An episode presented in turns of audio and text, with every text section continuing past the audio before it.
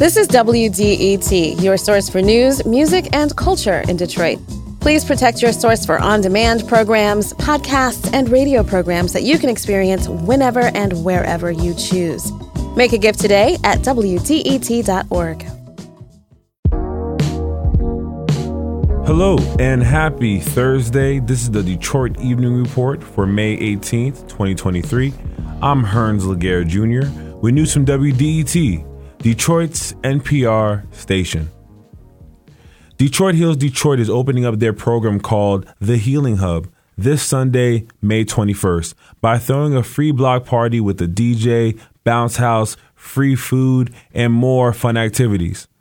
The block party will open up this youth led program that has been the culmination of three years of fundraising nearly $100,000 to renovate a vacant home that will provide young Detroiters with collective healing from everyday traumas like housing insecurity, economic oppression, food insecurity, gun violence, and more. Located on East Side near 8 Mile and Gratiot, the Healing Hub helps youth from ages 12 to 21 and will be open daily from 9 a.m. to 8 p.m. There'll be access to laundry, a climate controlled space, and free coffee. In addition to that, there will be healing sessions, youth led book clubs, community gardening, food pantries, and much, much more.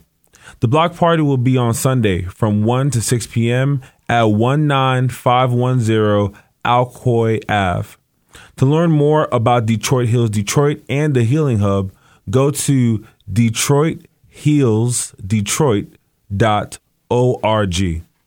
Local nonprofit organizations still have time to collect federal money that they can use to help low income residents with energy efficient home repairs.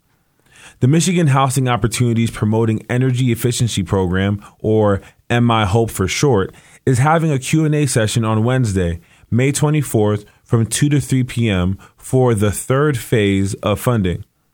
MI Hope is a federally funded program that utilizes the United States Department of Treasury, the American Rescue Plan, and local fiscal recovery funds for nonprofit agencies and government agencies. The third round of funding will provide up to $8 million statewide. To learn more about the meeting that will be held online, email mshda mi hope at michigan.gov and go to michigan.gov forward slash mshda for more information. The Wayne State University Office of Women's Health will conduct a celebration of National Women's Health Month with two free health screenings and education programs at two sites in Detroit.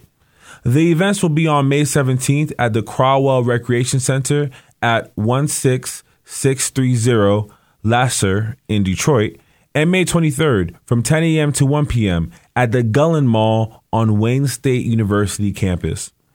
For additional information, call 313 577 3526.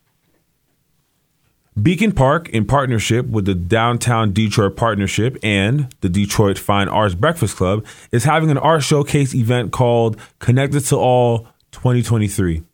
This is an outdoor art exhibit promoting environmental awareness, artists, and shared community.